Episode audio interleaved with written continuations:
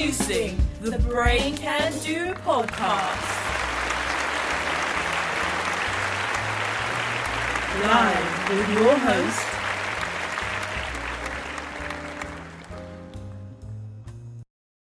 Hello, and welcome to the Brain Can Do podcast. I'm your host, Ben Stevenson. Now, a few years ago, I went on probably the greatest uh, trip of my life. It just so happened to be a school trip to Uganda, working with Red Earth Education in Masindi, working in primary schools, helping paint the classrooms, getting involved with some lessons, really seeing how education in a culture so different to the Western world can be. Really lucky that I had a chance to catch up with Ronnie and Lynn recently, who were the founders of Red Earth Education, to hear about what the state of education in Uganda is like at the moment, the history of Red Earth, and what they think that we can take from sharing cultural experiences. So here's my interview with Ronnie and Lynn.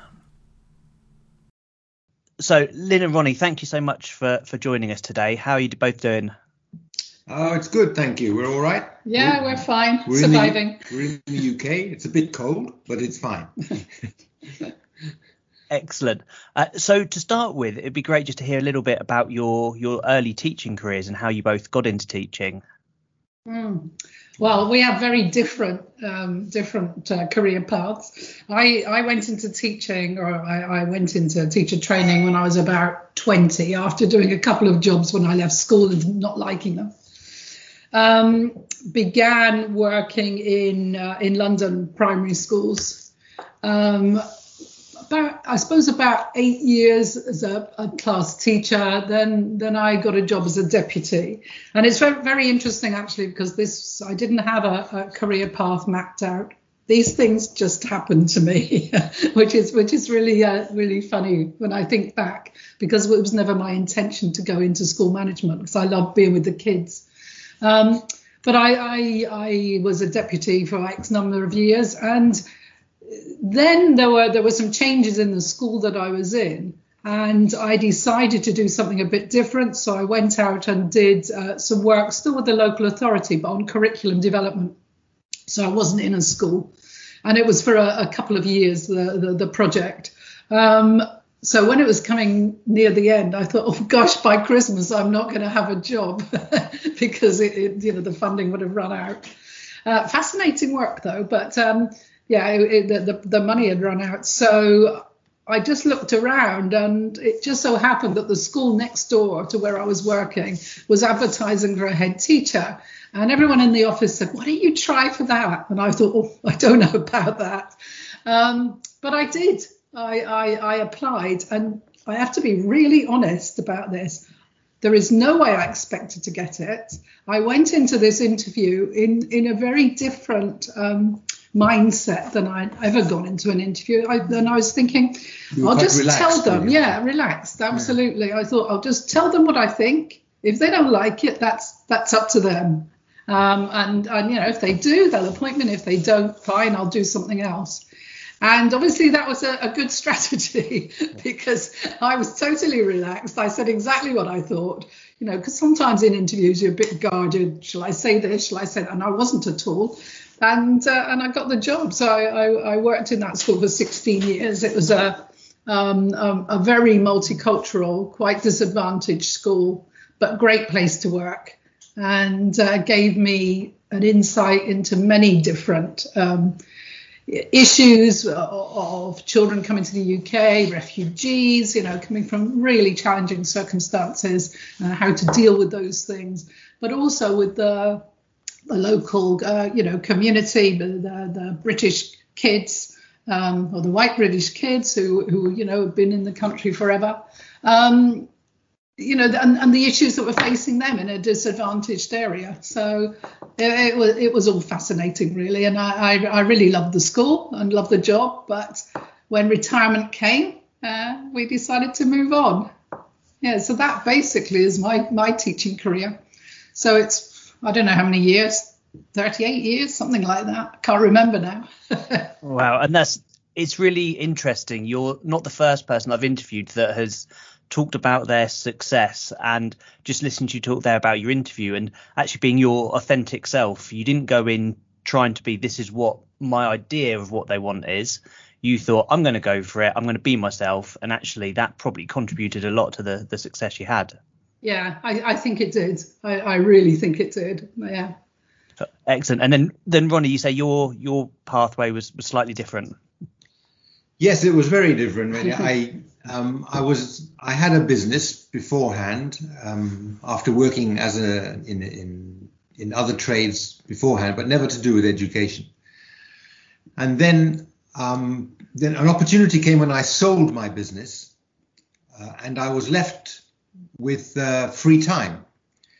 And part of what I thought I would do is I would just volunteer to go and work in the local school just to help with reading and things like that. I had no experience of education at all. And I was there for a couple of months, and then quite by accident, I met somebody who asked me if I liked what I was doing there. And I said I really did. I really loved it. I looked forward to it, not least because it sort of gave structure to my day, because otherwise I was sort of drifting um, just enjoying myself, but not actually accomplishing very much. But I don't think you said that you were staying at home with the kids. Yes, I was. I was. Yeah. Yes. Yes. yes. husband, you were. Uh, yes, but I was. I was. Um, I was struggling in a very male way to cope with domestic life. You know, laundry, washing up, that kind of thing, and the and and it showed. so so when I found I was working in the school daily, all of a sudden my day became organized and I, I had to do everything within certain time slots, and so everything got better. Anyway, I met someone at, at uh, that we met, and they asked us if I liked what I was doing, and I said yes. Well, why don't you apply for a PGCE, which is a postgraduate diploma in education? You nothing to lose. It's a one-year course, a two-year course, I think, and um, and then you'd, you'd, be a teacher um, if you really like it. And I thought about it. I applied, and I was accepted. I was amazed. Um, and I went for the course and I was qualified. On the day that I got my my uh, my number, what do they call it? DIS number? Mm, I don't know what the, um, the department's called. I applied for a job. I went for the interview. I got the job, and there I was, um, a teacher in a primary school in Harrow, and I just I just loved it. I just you know it was not something I expected. I I was full of trepidation. I was coming in as a newcomer, already quite advanced in years. By then, I was I was nearly forty, I think. Mm. Yes, and um, and learned a lot. And then I had certain talents to offer um, in music and and sport and uh, and and other things, extra in extracurricular activities. And then I'm by chance a couple of children came into my class who were deaf uh, hard of hearing. Um, and I met the team called the advisory teachers of the deaf from Harrow who were visiting the school in order to support those children and by training me how to support those children. And I really loved that. I thought that was great because I, th- I thought it was such it was such uh, interesting work, um, stressing the visual side of education, not only the hearing side of education um, and emphasizing the use of the other senses when, when one of the senses is missing. And uh, I applied to become a teacher of the deaf. Uh, so I went on their advanced course to become an advisory teacher of the deaf, and I was accepted. And I got a job in Harrow as an advisory teacher of the deaf. And that's where I stayed until I was retired. Um, essentially, my job was training teachers in how to teach children who had a hearing impairment in mainstream primary schools mm-hmm. and also some secondary schools which kind of prepared me for what we did in Uganda. Mm-hmm. And the, that that leads me really nicely to the next question then about how you set up and the motivation to set up Red Earth. Mm-hmm. Yeah, that is that is also a little a little chapter of accidents. Yeah, but I I think it I think it probably goes way way back. You know, I I think as you know, Ronnie was born and brought up in, in, in Kenya, so he's got quite an affinity with local people anyway, is able to talk to them well and make himself understood, which has been really helpful. I I always wanted to to work in Africa. I don't know why. I think you know, I as a child, I I moved a lot, lived in other countries. Um, but there was something about Africa, and I'd never visited Africa until I was 50 years old, but I'd always wanted to do this. And uh, when we saw, um, and we saw an advertisement in the TES, I think it was, um, advertising for uh, teachers, UK teachers, to join a, a program with a it was a, a, a, UK charity who was doing work in in Uganda, and um, it was for the summer holiday. So this was in 2003. Yeah, 2003, and we applied and and got onto that um, that program, and uh, we were sent to Uganda, and that's where it all began basically. Um, you know, we came back as we could offer offer something in teaching and learning uh, which didn't appear to be being done then. We could support teachers in schools uh, to improve the, the situation in Uganda because after our own experience um, of seeing the situation there with very large classes, with no no materials at all, not even a, a textbook, um, and and the way in which teachers have been trained to teach, which was obviously a very didactic method, which is understandable when you have large groups of children. But you know, the children were being taught from um, uh, from primary four in English, which wasn't their first language, and so they were they were going into English uh, into lessons on you know science, where the, the the language is so advanced that really we felt they were learning very very little. They could they could they could remember. That's all they could do. They, that's what they were getting. Um, you know there was a lot of um, teaching which was about telling telling about something asking a question and the question um, you could identify the answer because you'd learnt the answer so you'd see the clue in the question and that would be the answer that you had to give to that question. Even if you understood neither the question nor the, the answer. answer. Yeah, yeah. But a very interesting aspect of the of the trip, which made it really valuable for us, is that part of it was that we were to live with a with the, oh, yeah. within the community as a member of the community. We were not staying in hotels mm. and with other, with other Europeans or other tourists. We were living with the people that we were working with and we were in different places. Lynn was in one school, really rural, um, Isagara School. I don't know. No, you, you, I don't, don't think you went there. No. but it was very rural, very deep. And I was working in a school for the deaf in Kampala, mm.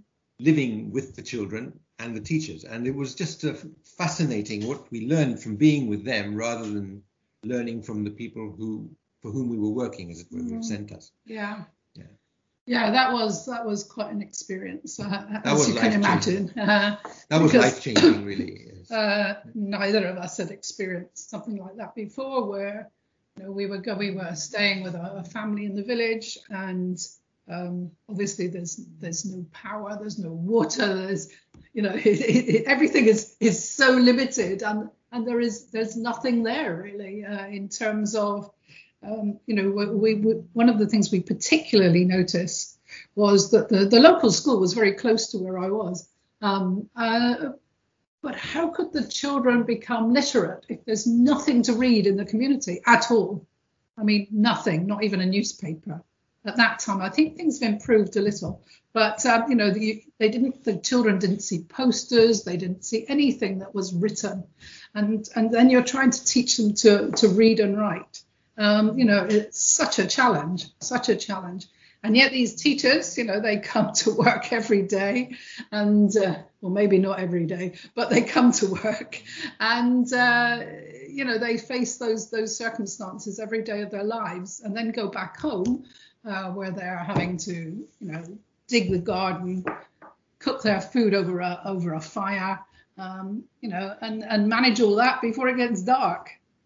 yeah. uh, so the working day is really between 6.30 in the morning and 6.30 in the evening because without electricity you're relying on kerosene and candles for which takes money and um, so the evenings were spent sitting around the cooking pot talking in the darkness and uh, nothing really happened before the mornings before before dawn when when the houses would be swept to remove the ants and the dust and the sand from the houses it was a very interesting routine um, yeah. to, for us who came from such, such a such a privileged background. Yeah. It's a very interesting routine to observe. You Yeah. you you just don't realise your privilege. You know how privileged, and, and and we feel incredibly privileged to have been able to be part of that. Just to just to scrape the surface a little of a, of a very very different um, life. Um, Yeah. you know, and that's all we'd ever do. And sim- simple things, not much to do with education, except our own education really, is, is um, Lynn had her hair cut quite short for this visit very short. in 2003, which was just as well because she was given one cup, one cup of water with which to bathe and to wash my hair. and to, and to wash her hair per day. I managed to do it. But she did it like everybody else did it. yes, and that's the. It just shows us that our priorities do shift when circumstances are different. Mm. So you volunteer for this amazing life-changing opportunity. Mm. Really throw yourself and get immersed into the culture. See that there is is a, a big need in Ugandan education. How does one go from volunteering for a very worthwhile cause to actually setting up their own NGO and doing something on? You've sort of gone from the sort of the the, the great to the amazing in three years. 2006 is when Red Earth was officially set up. Is that right? Yeah, yeah. I, I, I think Ben, we just decided that um, the best way that we could do anything is actually formalize what we were doing because between 2003 and 2006 we were going forward and back to Uganda, but we were uh, delivering training in the holidays, and we were we had to self-fund that, and we thought if it's going to actually develop, we're obviously going to have to get other funding in to then actually promote the programs, and that one day we will try to uh, come to Uganda to actually, you know, embed this properly. Because obviously working from the UK when you're still in full-time employment you can only go in your holidays. So that that was quite a challenge although we did manage it. Um, but then we decided you know that that the best way to actually extend it was to set up um, our own NGO and then start raising funds so that we could do more things.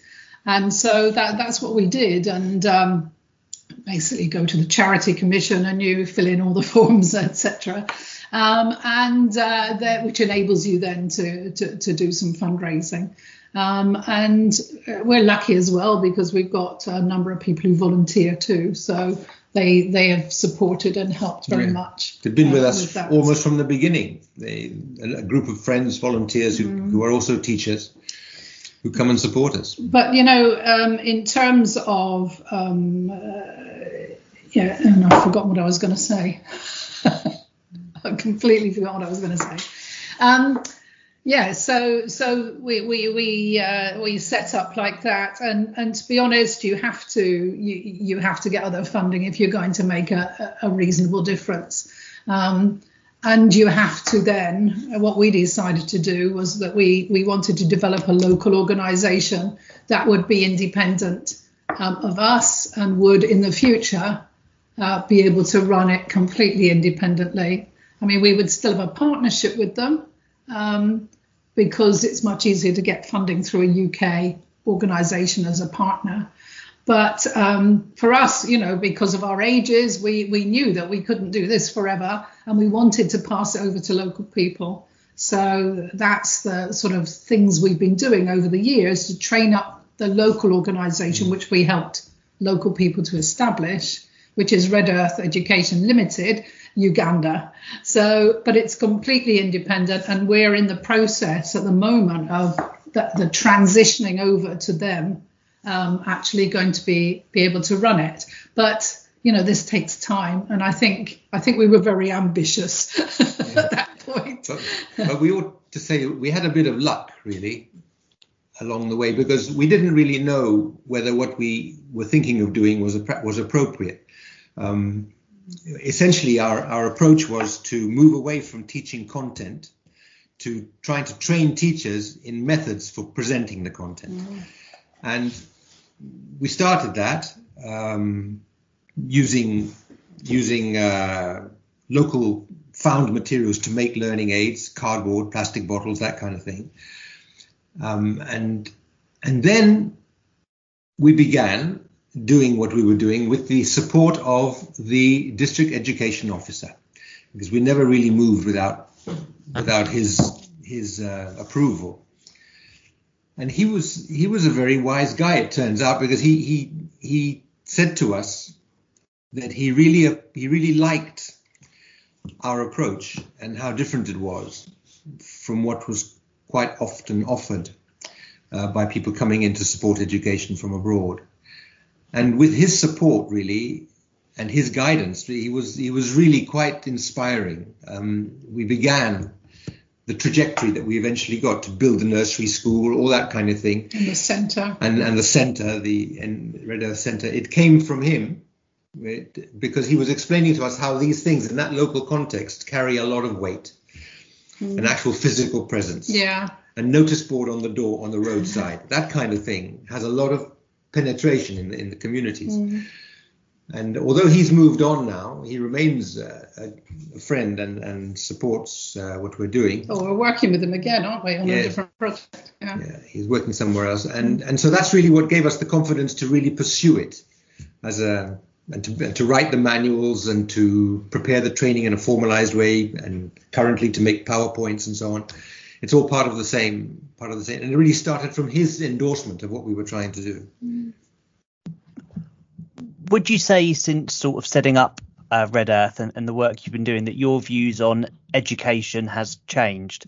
Uh, i ask that because when i was out volunteering with you a few years ago um, I was blown away by say the the resilience of the teachers and the students and the fact that big class sizes again the work that you're doing to increase their resources is phenomenal. But again coming from a teacher in the UK seeing what or lack of access they have compared to what we have but how engaged the students were and how so many of them saw sort of education as a gift really and a privilege. And for me, say I, I was blown away, and it's really sort of had an impact on how much I sort of value my own education and try and impart that to the students that I work with. Would you say your views have changed on education at all?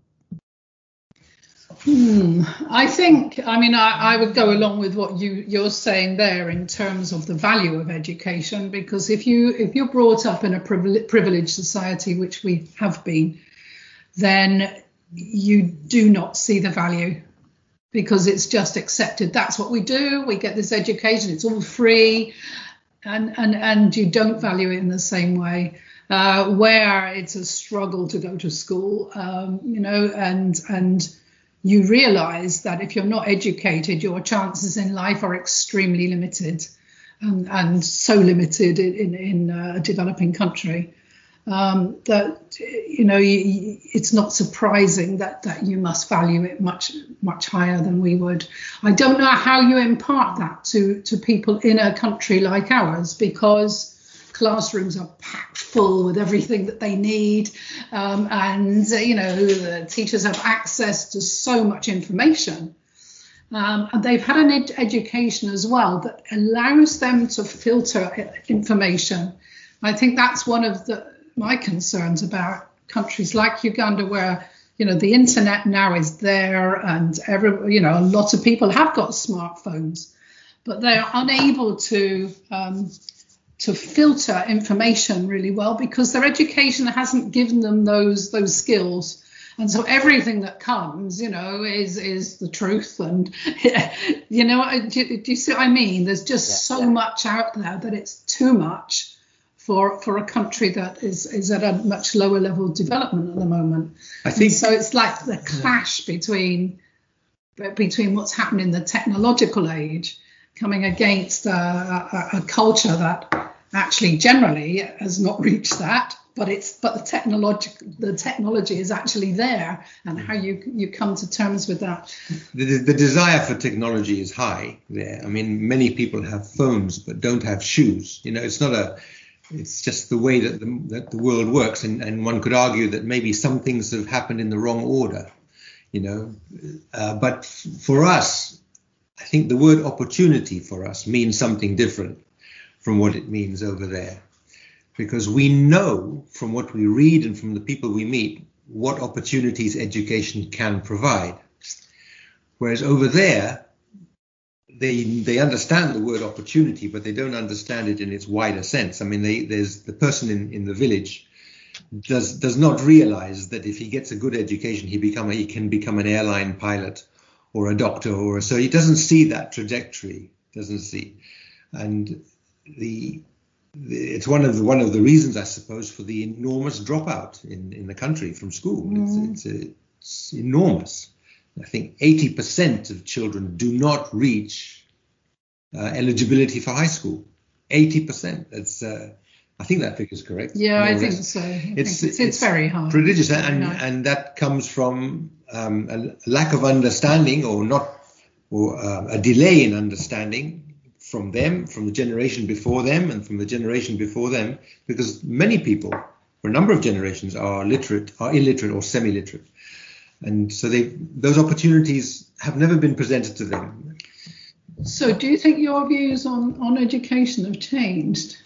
my views on education have changed to the extent that I think we we need to emphasize the fact that education is not parochial. It is not just for us. It is for the whole world. Um, a, a little bit like vaccines, you know, we all need to be good at it in order for the thing to be to benefit the, the world as a that- whole that is true. That's very true. essentially we'd like to do away with aid and volunteering and helping people in other countries. It's because even that, you know, and maybe Lynn will want you to edit this out as well, but even that, even offering aid to countries like Uganda, much of it is seen as a right over there. And, and it leads to a state of mind where people will refuse or simply not bother to do anything for themselves, knowing that somebody else will put their hand in their pocket and provide it. Mm-hmm. And that is, if that's the legacy of what we're doing, then we should stop immediately. You know? But I think that's why we wanted to hand over to a local organisation, Yeah. wasn't it, to build them up, and then they would run it themselves um, and not be receiving uh, things from us. We're, work, we're, we're we're happy to further build capacity. We're happy to partner with them in getting access to funding. But um, apart from that, you know, it really does need to be led Yeah. by local people. And in, in as much as it refers to our own team out there, our innovations and our and our um, inspiration comes from our experience and from our experience of other people's experiences. Over there, they have very little experience compared to us, and certainly very few experiences of other people's experience. Yeah. And so they're not motivated by by that particular thing because it hasn't arrived on their doorstep yet. And and that's really what we need to provide. We need to provide opportunities for people to see what is possible. But it, it is about, we, we've talked about this before, and it's very much about this. I, I think I, I was quite quite shocked in, in, in many respects about this lack of experience. Um, because if you're a kid in the village, your experience is the village. You're going to school and learning about oceans. You have never seen an expanse of water. Um, you probably won't have seen a television even, so you have got no idea what an expanse of water, um, you know, looks like, let alone an ocean, um, or or the notion of other countries and, and where they are, and uh, you know, your your experience is very, very, very limited, and and, and education has to be about that, doesn't it? Just broadening people's experience, um, so that you know, if there is a curriculum and content, that there is some link between that experience and, and the curriculum, because otherwise it's meaningless. So to that extent, I'd say my own view, I think both of our views of, of our education systems in this country are that the students in this country should be exposed to systems in other countries and really learn what is happening in other places as sort of a global experience to put, to put their own lives in context. Because if we don't put our lives in context, then we remain parochial and self-serving, and it's, that's that's dangerous. It's But what, it's incredibly difficult. it's what leads to Brexit. It's in- in- incredibly difficult, isn't it, for, for, for people to do that? I, I can remember coming back from Uganda the first time and going back to my school, and I'd been in classrooms where, um, you know, some children had nothing to write with, so they didn't have a pencil. Uh, other kids had a pencil that was maybe, uh, you know, a centimetre and a half long, and they were writing with that. And I'd see in my school pencils all over the floor, you know, eh, these sorts of things that, you know, it's that carelessness because it's everything is there. And, and maybe that's what we're like as teachers in this country as well. You know, we don't really value all those things that we have access to. Um, and, you know, you, you can't you can't really teach somebody that. I, I thought about it. I thought, you know, I, I, I, was getting really upset at my school when I saw, you know, some pencils under a desk. And I thought, but this is what this, these kids' experience is. You know, it's it's our fault. It's not their fault. It's our fault they're doing that. But your school was was benefiting from the fact that you had some, I don't know, 15, 16 different nationalities, many of them from from countries no, abroad. about 40. That's 40 different languages. yeah. Yes. Many of people who, who came to, to Lynn's school from societies similar to Uganda. Yes. But in in um, in Herefordshire, for example, where we are now, you go to the local school, you're not going to find anybody like that. I mean, the people, the children of Herefordshire are not going to know what the children of your school now know just by visiting yeah. Yeah. um, those schools that you came to and, and, and the changes that you made there and the impact that you've left, you know, because what you did when you came and the experience that you gave the children who live there. Mm.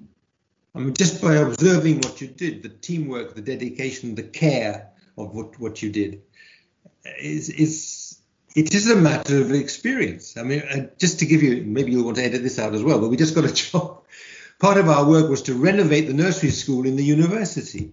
Yes, oh, wow. and we and we employed. We got funding to do it, a little bit of funding to do it, and and we employed the best builder we could find. Yes, and I had to be away for a couple of days doing other things, and went back to inspect the work where they'd been painting the windows. Well, they painted the windows and the floors and the furniture and the wall, you know. Yeah. And I said, you've got to do it again. And nobody says that there, you know, because this isn't the way you do it. And he looks at me, well, what do you mean that's not the way you do it? This is the way we, it. this is the way we do it. This is how I paint windows. Yeah. so a shared experience, a shared global experience of, of uh, people's lives, I think, would be hugely valuable for education as a whole. I think it would make people more generous not not more ambitious, just more generous with what they know and what they can do, and that that would be a real benefit. Definitely, I, I love that phrase about getting global experience. I think it's so important for us all to put our own sort of education, our own understanding and meanings of life into context in a in a wider world. And as you say, the, the opportunities when I came out with you guys definitely have had a big impact on me as a teacher and obviously the students.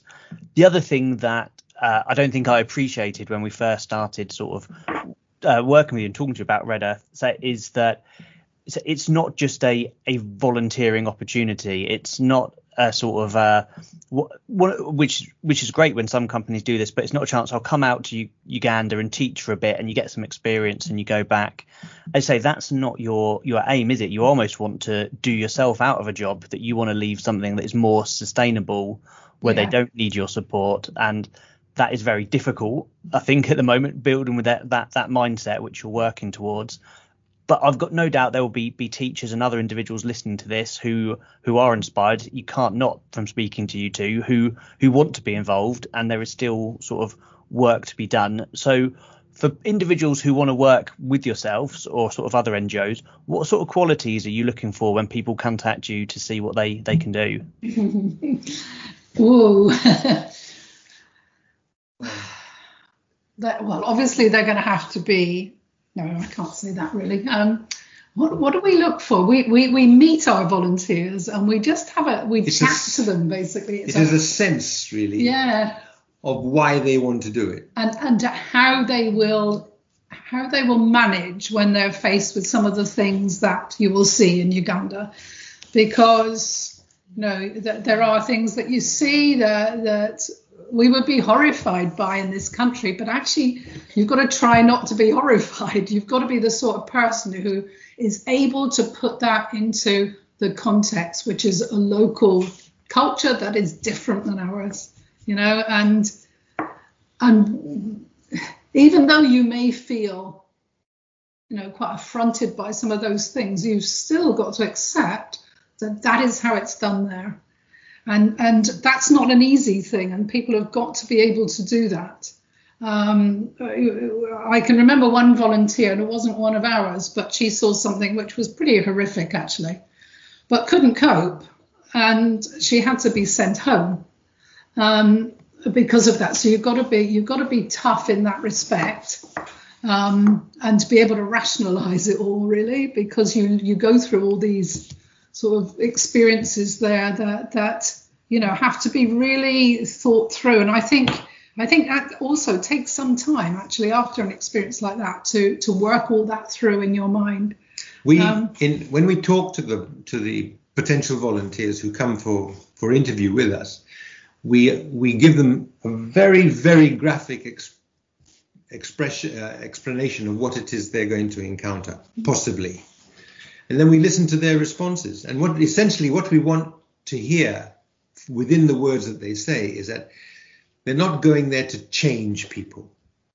Mm-hmm. We're going there simply to show what we do, and if they like it, they can use it, and if they don't like it, they don't have to use it. Mm. We're not in any way, we're not implying that what we're doing is the right way and what they're doing is the wrong way.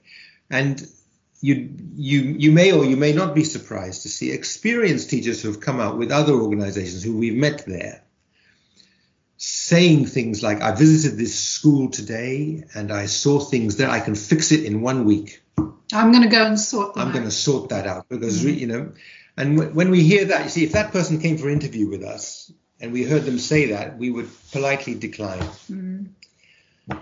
and we've also had volunteers who came to us and we we wanted to turn them down, and they sensed it and they begged us. I didn't, you know, I came, I, I, spoke out of turn. I didn't mean what I said. I really want to come and say, I want to learn. I want to see. You know, when we hear that, that really is an open book to us because most of the people who will come will not have any experience to prepare them for what they're going to see or do. Because most people who who do come might, some of them might have experience of visiting African and developing countries but it's very different working alongside local people, visiting the community. It's very different experience than than doing a, a visit and seeing all the nice things, you know.